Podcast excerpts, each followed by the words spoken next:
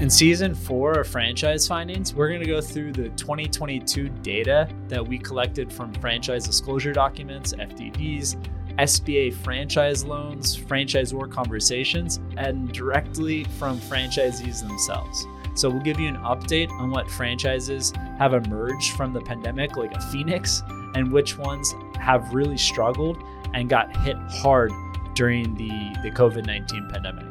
Stay tuned and don't forget to subscribe to our, our podcast as well as leave a review on Apple or Spotify. Patrick Findaro here, co-founder at Vetted Biz. Very excited to have on Scott Greenberg. Uh, I finished reading his book just about a month ago and reached out over LinkedIn to have him on. I learned a ton from his book and his insights on the mentality that wealthy franchisees have to grow their systems, have a better personal life, make more money, and be really truly fulfilled and what sets them apart from franchisees that haven't been fulfilled and, and aren't meeting their monetary goals and family goals, et cetera. So there's a lot to unpack there. Um, that was probably a bad summary of uh, of everything that, that the book encompasses, but very excited to have on Scott Greenberg, author, speaker, and essentially helps franchisees grow um, and grow grow financially. But that's not the only aspect as, as we'll get into today. So Scott, thanks for joining today. Yeah, I've been looking forward to this, Patrick. So maybe you could give a little introduction about yourself for those that haven't read the book yet. A little bit about your your family and and upbringing and how you entered into the uh, the franchising arena. Sure. Well, I grew up the son of a serial entrepreneur. My father had all kinds of businesses growing up. Some were franchises, some were not. Um, some were success stories, some were cautionary tales. So I watched his journey and I felt his journey. And in any, given year, we, I would know how well his businesses were doing based on the quality of Hanukkah gifts that we got. So one year we all got Sony Walkmans, which I'm aging myself here, but dating myself. So I knew that businesses are going well. Another year we all got like manicure kits, like nail files. So I'm like, that is. Um, but my father always did these things, and so for me it was very normal. But when I got married, my wife was the daughter of a college professor. It's had two jobs his entire life. So the idea of like you know getting into a business I knew nothing about for her was like absolutely crazy. For me, it, it was normal. And so what happened was I was doing motivational speaking for a number of years, talking about you know resilience and peak performance and leadership. A lot of people in my audiences had more leadership experience than me, and that always bothered me. I didn't want to be one of these talking heads who just you know repeats these cliches. So bothered me, and I saw an airline magazine ad for a new franchise called Edible Arrangements. We had nothing like that in Los Angeles. I thought this is really cool, and the idea of a franchise was great because I didn't necessarily know, you know, what kind of business I wanted to have, but I figured they could teach me how to do it, but also could be a laboratory for me, a place to try out concepts I've been sharing on stage to see what works and what's ridiculous. And so I did it, and very quickly I learned how much what I was saying on stage did not translate to the real world.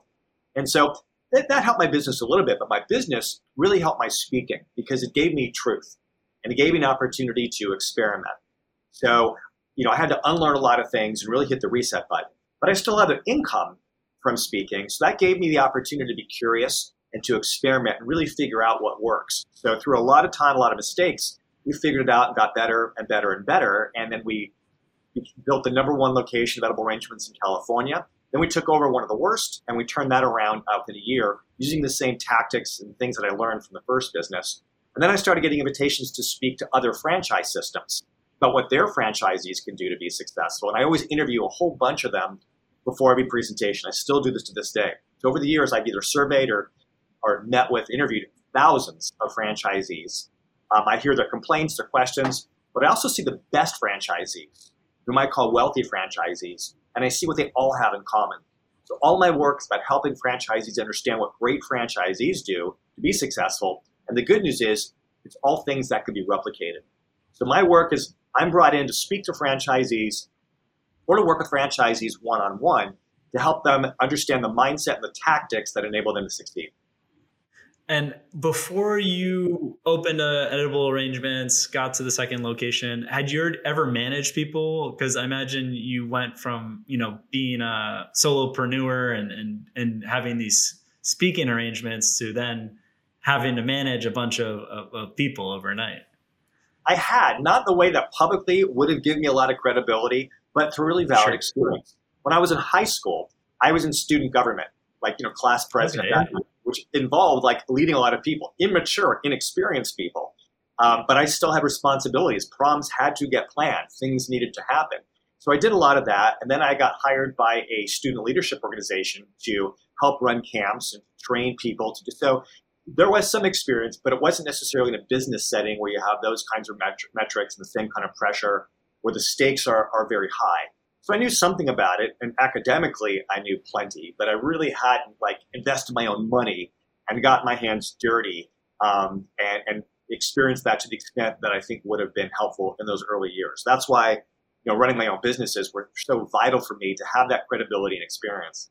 And when you're doing these surveys, talking to thousands of, franchisees, what's what do you think is like the number one, two question that that you ask, and that that and what they respond with is super telling on kind of where they fit on the scale of what being a wealthy franchisee or potentially a, a lesser performer.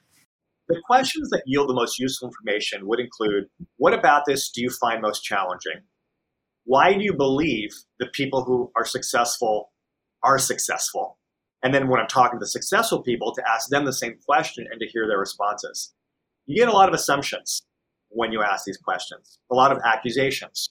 You know, when people are struggling, often there's a tendency to blame.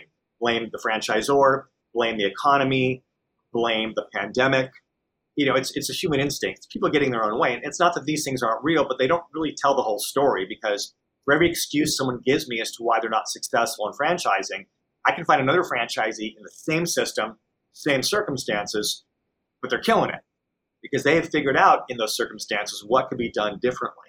So it's a lot about asking them about performance, their beliefs about performance, what their challenges are. I like to inquire about the relationship between franchisees and franchisor to understand what that culture is like. All that usually produces some very insightful information that I can then work into my presentations. And before you decided to move forward with edible arrangements, like did you did you interview franchisees? Did you understand like how happy people were with that with that franchise system or how unhappy they were?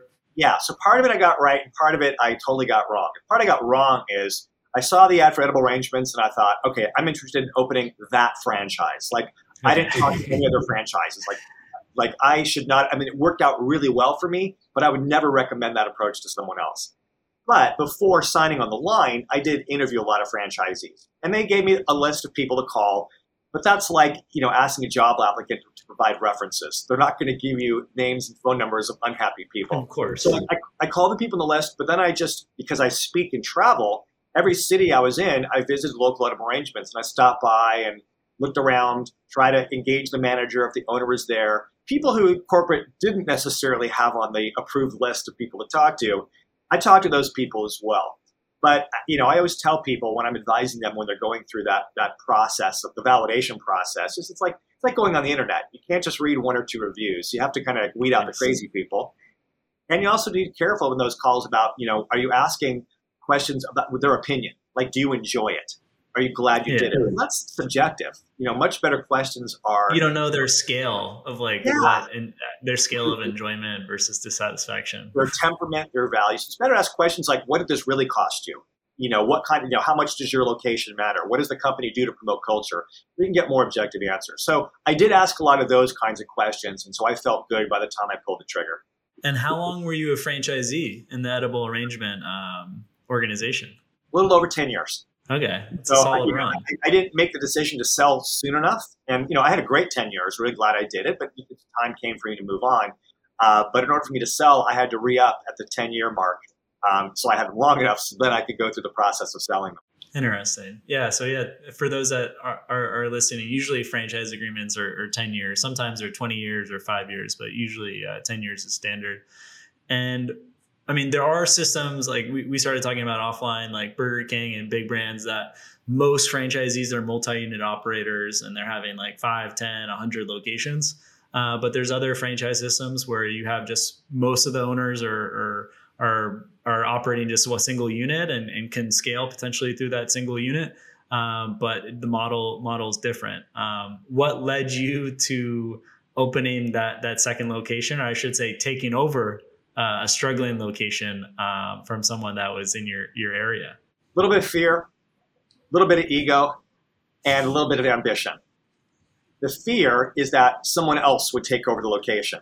It was our neighboring store, and they were underperforming, which is it's mixed. Like you think, well, they're underperforming, well, then it's great. But the problem is every customer who they anger, you know, for every one that says, well, we're going to try your location because they're terrible, I'm wondering how many are just going to be turned off by edible arrangements altogether.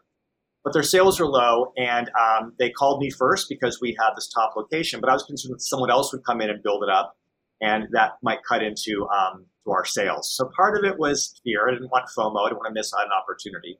Part of it, the ambition part was, yeah, I wanted to to make more money. Um, the ego part, I go to the edible arrangements conventions and I would see the ribbons that people have hanging from their name tags.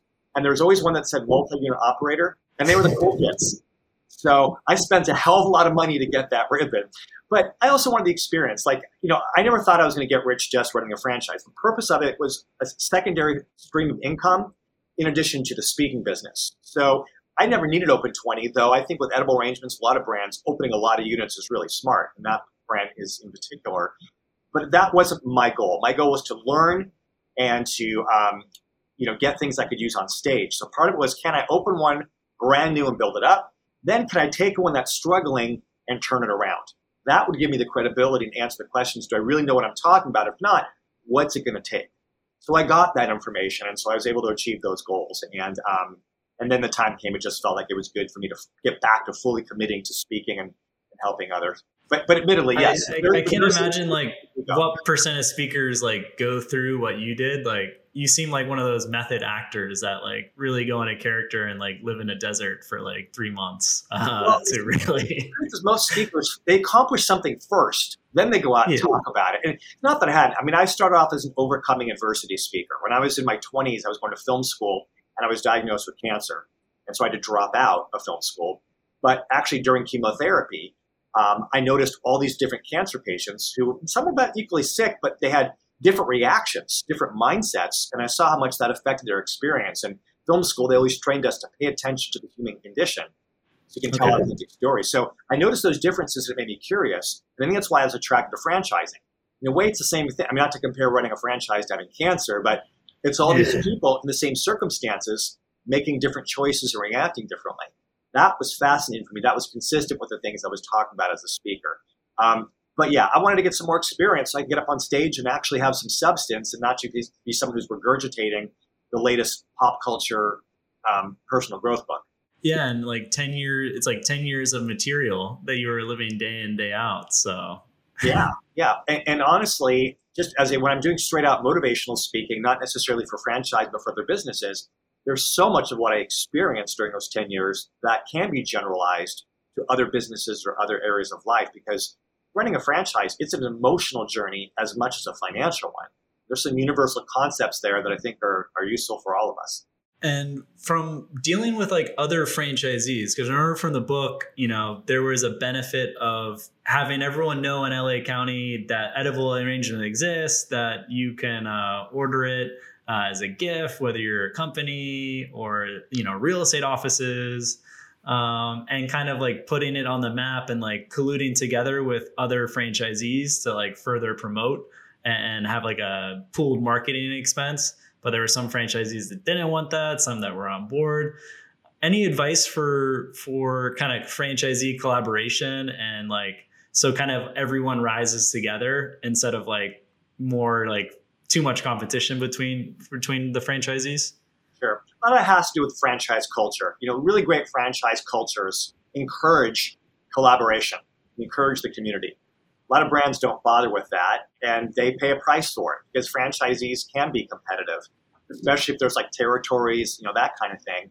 You know, we weren't just a storefront. Most of what we did was, you know, delivery, and there was some shared space. So there was some competition there, which in some cases kind of held us back. I think in most cases, a franchisee is best off being collaborative. Don't get into franchising if you're not interested in being part of this larger thing. You have your business, but you're part of a larger brand. And if the brand does well, it lifts up all the franchisees, not just in terms of their individual sales, but the value of the individual businesses. The brand is strong. Someone's going to you know, want to buy your store for more money down the line. So I think that that collaboration is really important. I mean, you can save money with purchasing certainly save money with advertising and emotionally you can also just be there for each other And how can franchise brands be more selective in in having those wealthy franchisees that already have the mindset come into their system instead of like converting the mindset, which we can get into that later too. Well, I mean, for me, you have sort of raised a question that it's sort of a sore point for me in the franchise world. I believe that you're not just uh, franchisors, you're not just building a brand, you're building a culture. Yeah. And there are sometimes who are development people who will just sell to anyone. And then once the person buys, then they get pushed to operations. And the operations then have to deal with whoever they brought in. To me, the best brands are selective and they're exclusive. That they know that opportunity is not for everyone.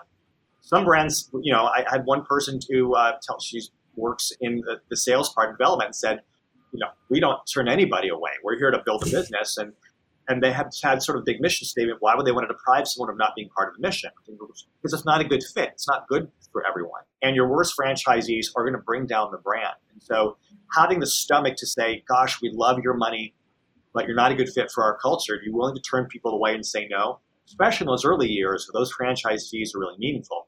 That takes some discipline. So it's having long term vision and really wanting to build something with legs not every franchisor is willing to do that. So when I advise franchisees what to look for is they should be selective. Like it shouldn't be easy for you to walk in just because you're financially qualified. Because if they're going to let anybody, you know, if they're going to let you in without really vetting your personality, your sensibility, well, that's how they're selecting other franchisees. And those franchisees are going to be bad for your business because people are going to be talking about their experience there and they're going to post about it. So I think for franchisors, it's about just having a discipline to hold out for the right people and, you know, just like you wouldn't, hopefully, you wouldn't marry the first person who has romantic interest in you.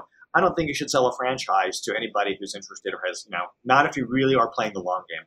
Yeah, you made up a really good point. Like, kind of everyone having like the same mission and like objective where you have a bit of an agency issue where you have the franchise development person that might be getting compensated on on the franchise fees coming in and then his colleagues might be compensated on total system wide sales like year over year growth and and other categories that you know ideally everyone's kind of working towards the same metrics. And we see time over time analyzing franchises that on the item 21 the ones that have um, much more royalties collected and it's going up year over year as opposed to franchise fees collected tend to have pretty good systems and, and people are happy being a part of those franchise yeah. systems. You know, real estate agents don't have to live in the homes that they buy. So it's easy for them to to broker them, right? And so it's not, and I think a lot of development people are, are great, and you know, so they're growing their organization, which is good for franchise, you know, franchisees individually, generally speaking. But I do think there's something that's ethical here because you don't want to set someone up for failure you know, you're dipping into their life savings. I just, I just think it's wrong, and I think that ethically, a franchisor needs to get a franchisee's back. And if you don't care about ethics and morality, okay, maybe just care about money. What's going to make you the most money in the long term is really building the right system with the right people, not bringing a bunch of people in who are going to drive you crazy and who are going to be bad for the brand. Yeah, and it seems like long term, whether their incentives are like a nice cash flowing business and and having this franchise brand that gives nice cash flow, or potentially selling the business uh, years later. And I mean, valuations are super high uh, right now. You know, people are selling their franchise systems for like 20x, 25 times EBITDA. So no one's going to pay that if you have a, a, high churn system and you're not getting a very nice royalty stream that keeps going up. So you also want franchisees who are going to validate, who are going to tell other pers- other prospective franchisees, yeah, this is a great brand, it's a great system. If you're bringing in the wrong people, they're not going to talk, they're not going to perform that way, they're going to blame the franchisor, and they're not going to say great things. They're not going to validate well. So it's just I just think that you know, as franchisors grow, they need to have that long term vision, and you know, and resist the urge to get those quick, easy franchise fees. Now, believe me, I understand when the beginning when they're not having positive cash flow. Um, I, I, understand the, the temptation, but you got to do it right from the beginning. Is there hope for those franchisees that aren't quote unquote wealthy franchisees yet to kind of convert their mindset and become wealthy franchisees? I think there's hope for some of them. For some, there is not. Uh, that's not what people want to hear. But the ones who aren't, they're not going to read my book anyway, so I don't care. Most, yeah. most franchisors, either formally or informally, they, they'll break down their franchisees into subgroups. Um, usually it's three groups, but sometimes it's more. But three groups. They have their high performers, they have those who are just struggling, and then those who are in between. I think for those who are in between, that's the greatest time for the greatest opportunity for franchisors to lift them up to make them more like those what I call wealthy franchisees. The struggling franchisees, it's not that it can't be done, but they're so draining of time and energy and resources that you end up neglecting that middle group and other people. So not that franchisors shouldn't make good on the promise. There's a franchise agreement, so they have to provide a certain level of support. But the energy and time it's going to take to really totally convert their mindset is just not going to yield as many benefits as working on those mid-level people who just need a little bit more push, a little bit more encouragement, a little more perspective. So I tell franchisors, you know, don't neglect the struggling franchisee. You don't want to get sued. You know, honor your agreement, but your best time is spent on that middle group and definitely reinforcing the top group. But I do think that a mindset can be enhanced, and I'm brought in to help do that. I mean, I very much think that that is a real thing. But the question is, where are you most likely to get results? And I think it's with that mid-level group. Where to focus energy, and I mean that it will essentially move the bell curve over if if that middle group is performing better, and then the bottom ten percent, like other franchisees could acquire those stores, franchisors could buy them back, but yeah, I mean, it doesn't really make sense to focus on the worst performers that pay the least in royalties and have the least likelihood to convert to being in the middle or a top performer. There are people who probably should have never been in the system, and helping them exit the system, especially if they're going to exit willingly, you might be doing them a favor because now you're going to avail them to other opportunities where they, it might be a better fit. Any like suggestions on like the interpersonal side? So for those that are maybe going into business for themselves for the first time, leaving the corporate uh, life, just like conversations with your spouse and maybe your spouse is employed and has never been an entrepreneur and comes from a you know a family similar to your, your wife where you know t- the father had just two jobs and that's kind of all she knew in this case um, but kind of curious to see if you have any any suggestions there or, or any experience share uh, on kind of just communications with a spouse as you decide to go into business ownership for me it was earrings i said i'll buy you earrings if you just let me um, it's actually not true. My wife really kind of put me through the ringer, and she should have because I was a bit impulsive, as I imagined. And so it was great. I read some data recently that show that one of the top predictors of how uh, well someone's going to do with running a franchise business is how much support they're getting from the family. And so I do think it's a family decision. It's not just buying a business, you're buying a lifestyle. You know, so if you have a spouse who's not necessarily very supportive, that might be really useful. And again, my wife was you know, really important because she forced me to ask important questions, to answer important questions that I hadn't been asking up until that point. But if they have concerns, they might be legitimate. There might be reasons not to do it. That maybe you can't afford it. That maybe you don't have the capital. That maybe you can't afford the risk. I mean, there's there's a lot of things that are there. But having said that, I think to run a business, you have to be scrappy and you got to sell. And so the first person you have to sell might be your spouse or might be a family member. And so the way you're going to sell them is by being persuasive, but also by having data by having the backup plans, by having really good reasons to, to do it. Uh, other than that, I'm not a marital counselor, and I'm still, you know, wanting to make sure I do right by my wife and my marriage. So I may not be the best person to ask of that. But I do think if you can get your spouse's support, that's great. And there's a difference between their support and their involvement. You know, my wife is very clear. All right, you can do this, but I am not going to be part of it. I'm not. I'm not rolling up my sleeves, and I don't want to. An employee doesn't show up. Right. Right you know, and part of it is, hey, if this goes down, it's on you. Um, yeah. But also, she didn't want a threat to her lifestyle. I was one interested in running a business. That wasn't her interest. But for us, it was very good for our marriage to go through that process of making that decision together. And I really had to listen, take what she said seriously. I mean, I imagine like there was kind of a fluctuation, like, and you had somewhat flexibility with the speaking uh, assignments, but like, at one point, did you essentially have two full time jobs where it was like the franchise and you know these speaking uh, assignments, or how did you kind of manage that?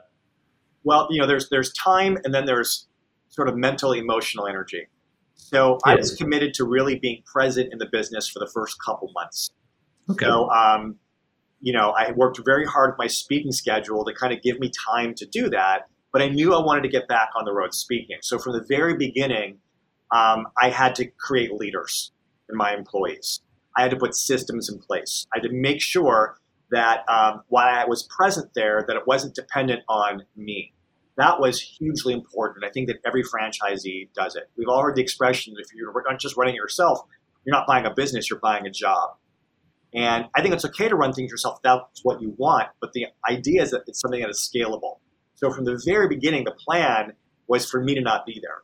So there wasn't a role where this is, you know, I do this myself, unless it's something I could do from the road, like bookkeeping or other kinds of things. But for daily operations, I made sure from the very beginning that I hired great people, treated them well, and then trained them to lead. Like from the very beginning, they knew that I was not always going to be there. But then I made sure there's lots of communication and cameras and things so that I could work it remotely. Um, so, you know, the first in the first couple months, yeah, it was it was a huge time burden and focus burden trying to do the speaking thing while also running a businesses.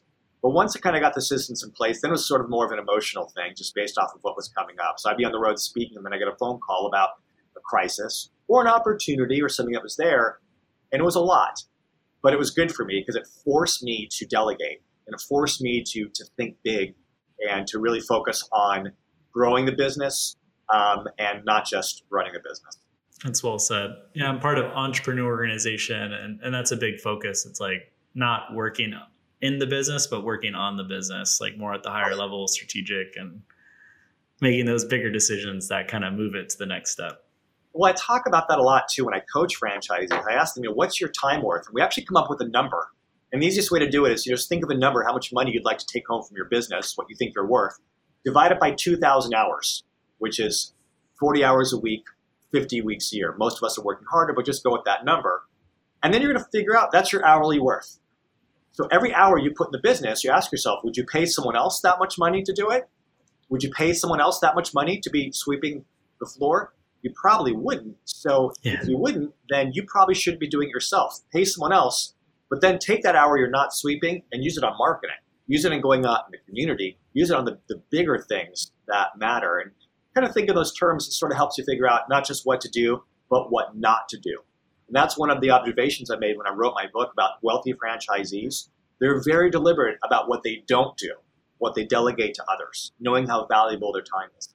Yeah, and in the book, you had some really interesting analogies of just like wealthy franchisees, you know, they take the time, like one guy took the time to go skiing and, and would take a call from the slopes, but, you know, he had systems in place. And then you had the non wealthy franchisee working 70 hours a week, like and over leverage and just not be able to, uh, to make, make ends meet. But it seems like the unwealthy franchisee was probably doing way too much and just wasn't able to do the outreach that was more strategic and focused on you know cleaning the uh, cleaning the kitchen and, and dealing with minor issues. Yeah, it's not that there's anything inherently wrong with working 70 hours a week if that's your choice. Yeah. The idea is to have the choice. Like I met some people, I met uh, a couple, they run three franchises and they really run it themselves. They have just one assistant manager who assists them all three, but they're there, but it's because they love it and that's what they want to be doing. So great. Yeah, that's good. But the idea is to have the option um, because you can make more money, but you're not going to get more time. Your time is an account. So you would say the wealthy franchisees are much more deliberate with their choices well, and how they spend their time. In fact, Patrick, in chapter one of the book, the way I define wealthy franchisees, people making good money, but they're also in control of their time, meaning they have choice, yes. and that they have quality of life. You don't have all those three, you're not a wealthy franchisee. So all my work is about helping people understand how to accomplish all three of these, and tons of people do franchisees I interviewed who own 60 locations still only have 24 hours in the day, just like the person who runs one. But they're smart about how they invest their time. And those are the people who are taking the most vacations and going to the most uh, volleyball games, you know, to watch their daughter play because they put those systems in place. Their time is valuable. Yeah, I have the section open, quality of life. And um, yeah, that was a, a big point that you hit on. And then I mean, some franchise systems are really like you're buying yourself a job and there's no real you can't grow out of it. You're going to be capped at like 100k, 120k and you're working 50, 60 hours a week and there's just not enough margin. Like how can prospective franchisees avoid those franchise systems so that they can kind of have more control over their time and like make those choices whether they scale up or scale down in terms of hours instead of like having a job that they just bought. Yeah, simple. Don't buy that franchise. I mean, if, if, if that's not what you want, then you know you, that's a good thing you have to figure out. It's like, what? How can I grow with this company? Like, what's the potential? What's going to be required of me? Um, I know of one massive brand we all know of. They represent themselves as a franchise, but generally the policy is that number one, you don't own it; they own it. You're buying the right to run it. And number two, you have to run it yourself. That you can't be a you know sort of an offsite operator, right? You kind of have to run it yourself. And generally, they only allow you to operate one. So you're literally buying yourself a job. Now, for a lot of people, it's a great job. They want to do it. That can be great. Right? Yeah, making 200, 300K a year. and It's really not a franchise, though. It's really, not, especially it's, because you're not buying an asset. You don't have anything to sell in the back end. So you're literally buying yourself a job, which for some people is a great purchase. And for me, and it's not for most people I meet who are getting out of one thing to get into franchising, um, because you're right, there's a cap on how much you can grow and the fact that you have to be there putting in the hours. You know, I didn't buy a franchise because I wanted to work. You know, I wanted to have choice. I wanted to, you know, to get other things. So I think if that's not for you, don't sign with that kind of franchise. Yeah, and you I think the key was you validated. You spoke to franchisees that the franchise brand introduced you to as well as just franchisees that might be happy, might not be happy and I've heard of stories even yesterday um, on an interview of franchise system that was selling an opportunity as like really passive and that you only have to work five hours a week. But then he validated with franchisees and it was like 20, 25, 30 hours a week for at least two years. And it seems like, unfortunately, not enough prospective uh, franchise buyers take the time to meet with existing franchisees or even ideally some former franchisees that had left the system. Yeah. Well, look, these days you buy anything, you look at reviews right? You yeah. look at what other people are saying. It's like I have my list. When pe- people come to me, I had someone came to me for coaching. He's interested in buying a franchise. Who wanted my advice on what to look for. And I, you know, I have some pretty specific criteria as to how to vet a, a franchisor. And the question is, do they measure franchisee satisfaction? Franchisee is the customer. You know, the, the consumer I look at as the franchisee's customer, but franchisees themselves are the franchisor's customer. Yeah, right? you're so, the client customer. Right. So what is the franchisor doing to measure franchisee satisfaction? You know, there's companies like, you know, Franchise Business Review, which are awesome. There's others, but are they even measuring franchisee satisfaction? Best brands do. And if they're not, why not? You know, for me, that's huge. I want to see unit level profitability, right? Like a lot, I, I, I go on LinkedIn, I see franchisors brag about how many units they're selling. Well, good for exactly. you. But are you keeping your promise to franchisees? Are they making money? Right? If you're yeah. growing locations, but they're miserable and unhappy and business is going well, well, that sucks. That's not cool. I think it's like a scale too, because like, yeah, every time I go on LinkedIn, it's like the scale, like the worst kind of things that boost about how many locations you've, how many franchises you've sold. And then there's one of like openings, but doesn't necessarily mean they're they're successful. And then there's the more positive metrics like system wide, same store sales growth year over year. Um, and there's yeah, there's metrics that mean something, others that don't really, yeah. frankly. But even that, Patrick, is based off of gross sales, right? That's you true. Can, yeah. you can end up selling more, you know, having more higher gross sales but less profit, which basically means you're working harder and you have less to show for it. So it's not that it's not an important metric. I mean, at least it shows that there's demand there. But I want to see the profitability because I'm not in it for work. I'm there to make money, and I shouldn't have to have 10 locations to make money. I want to make sure the franchisor is supporting me with bottom line sales, not just the top line sales from which they're collecting royalty. And a lot of great brands hire people whose whole job is to help franchisees with those bottom line sales with profitability. So that's something else that I'm looking for. And then I'm looking for culture. Is the brand of a strong culture? There's great collaboration among franchisees and with the franchisor um, the leaders of the organization. You know, what's their background? How well they do? Do franchisees like them? Is it is it just is it a family that owns the company? Is it a CEO who works for a larger institution? Is it private equity? You know, these things matter. So anyway, that's the kind of stuff that I look for in a franchisor, and that's how what I advise other people to look for. Not just you know the promise that you'll be in business for yourself, but not by yourself, and will make your financial dreams come true, and the usual stuff. Yeah, that we've all said before. And I know you do a lot of conferences with franchise brands, and I, I can imagine the amount that you've learned from the executives of these franchise brands, the owners, and then the, the franchisees. Any big takeaways for those franchise executives or founders, presidents that, that are tuned in, and how they can have a just a nicer culture, a better culture where everyone rises up? It is a great question. Um, yeah, so first of all, commit to doing it. Like, really don't pay lip service to the idea of culture. Like, really be deliberate about it. You know, it, it's, it's great if you have a mission statement or a value statement, but you need to have policies and activities to operationalize those things. And the way I define culture in my book is number one, you have a clear set of beliefs where everyone's on board. So that's the same value system, same mission, um, same perspectives on things, and then rituals that support those beliefs. That's yeah. what religions are, right? It's a set of people who share the same beliefs, but then rituals that support those beliefs. So having a great franchise convention is a ritual that supports that belief, right? Some brands I work with, you know, the CEO might have a podcast every week where it's like motivational tips helping people with the mindset. You know, Qdoba, I met one franchisee who every week has. That's a great brand. Yeah. So one franchise family night where all their uh, their employees they um, have a potluck. The owner doesn't buy the food; it's a potluck. It's a ritual that helps us see each other as human beings, not just as coworkers, and it creates more cohesion. Franchisors need to do the same thing to create rituals that create bonding. That there needs to be transparency, and where it's not just policies and contracts that share that bond people together, but actual human to human relationships. And so it's committed to each other's success, um, agreeing how we're going to communicate, um, and really doing right by franchisees, and also demanding that franchisees do right by the franchisor, because everyone's entitled to make money. Everyone's entitled to respect.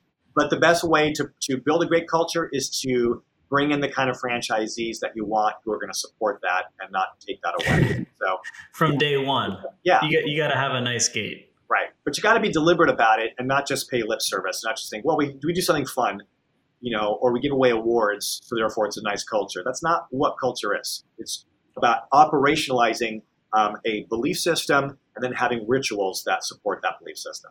That's well said. I mean, Scott, this has been an awesome conversation. Again, for those that haven't read your book, uh, Wealthy Franchisee, I had actually ordered like 10 books on franchising. Uh, as I just, there were a couple that I had read in the past, but I just kind of wanted to see how others communicated different ideas on franchising. And this was the first book that, that I read. And um, I really enjoyed it. And for, I think anyone considering a franchise, existing franchisee, franchise president, founder, executive team, they can all benefit uh, from from the book. Scott, any concluding thoughts um, well, while, while I have you? Who would benefit? I think any human being who has a credit card and access to Amazon.com or anywhere, they would all benefit from the book. So let me say that. Um, first, I just want to thank you for the opportunity to kind of to speak with you and share it. So I really enjoyed the conversation. I so believe in the franchise model and the idea that you know someone can buy an opportunity and get support and get the information um, and get the um, the plan to build a great business. And the idea is there. I think for it to succeed, it's going to happen at, on top of the operational level, at the human level. That's what separates wealthy franchisees from everyone else and great franchise brands from typical ones. Is understanding that we're human beings and that we need to be able to relate at that level. So internally, it's our own mindset, and collectively, it's culture. And this isn't some soft skill um, touchy feely kind of thing. It really is a differentiator because lots of people are running the same system, but not everyone's getting a higher level of success. And those who do, it's because they infuse those human elements into great operations, and that's what enables them to succeed. So focus on the human elements on top of the operational elements, and now you have their winning recipe. I like it. Well said, Scott. I really enjoyed today's conversation. I'll leave a link to your to your website, and anyone that might uh, benefit from having you, bringing you in uh, to help their franchisees um, on, the, on the franchisor level, and bringing you as a speaker or as a consultant to do more comprehensive work. Uh, I'll leave a link so that you can reach out to Scott. And again, thanks so much for joining. My pleasure. Thank you. I hope you enjoyed today's podcast episode. You can leave us a review if you enjoyed the podcast episode. If you hated the podcast episode, let us know what you thought, as well as what future episodes you'd like to hear. Feel free to also drop me a line at patrick at vettedbiz.com and subscribe, please, to our YouTube channel, Business and Franchise Opportunities by Vetted Biz. This has been Franchise Findings Podcast. Thanks for listening.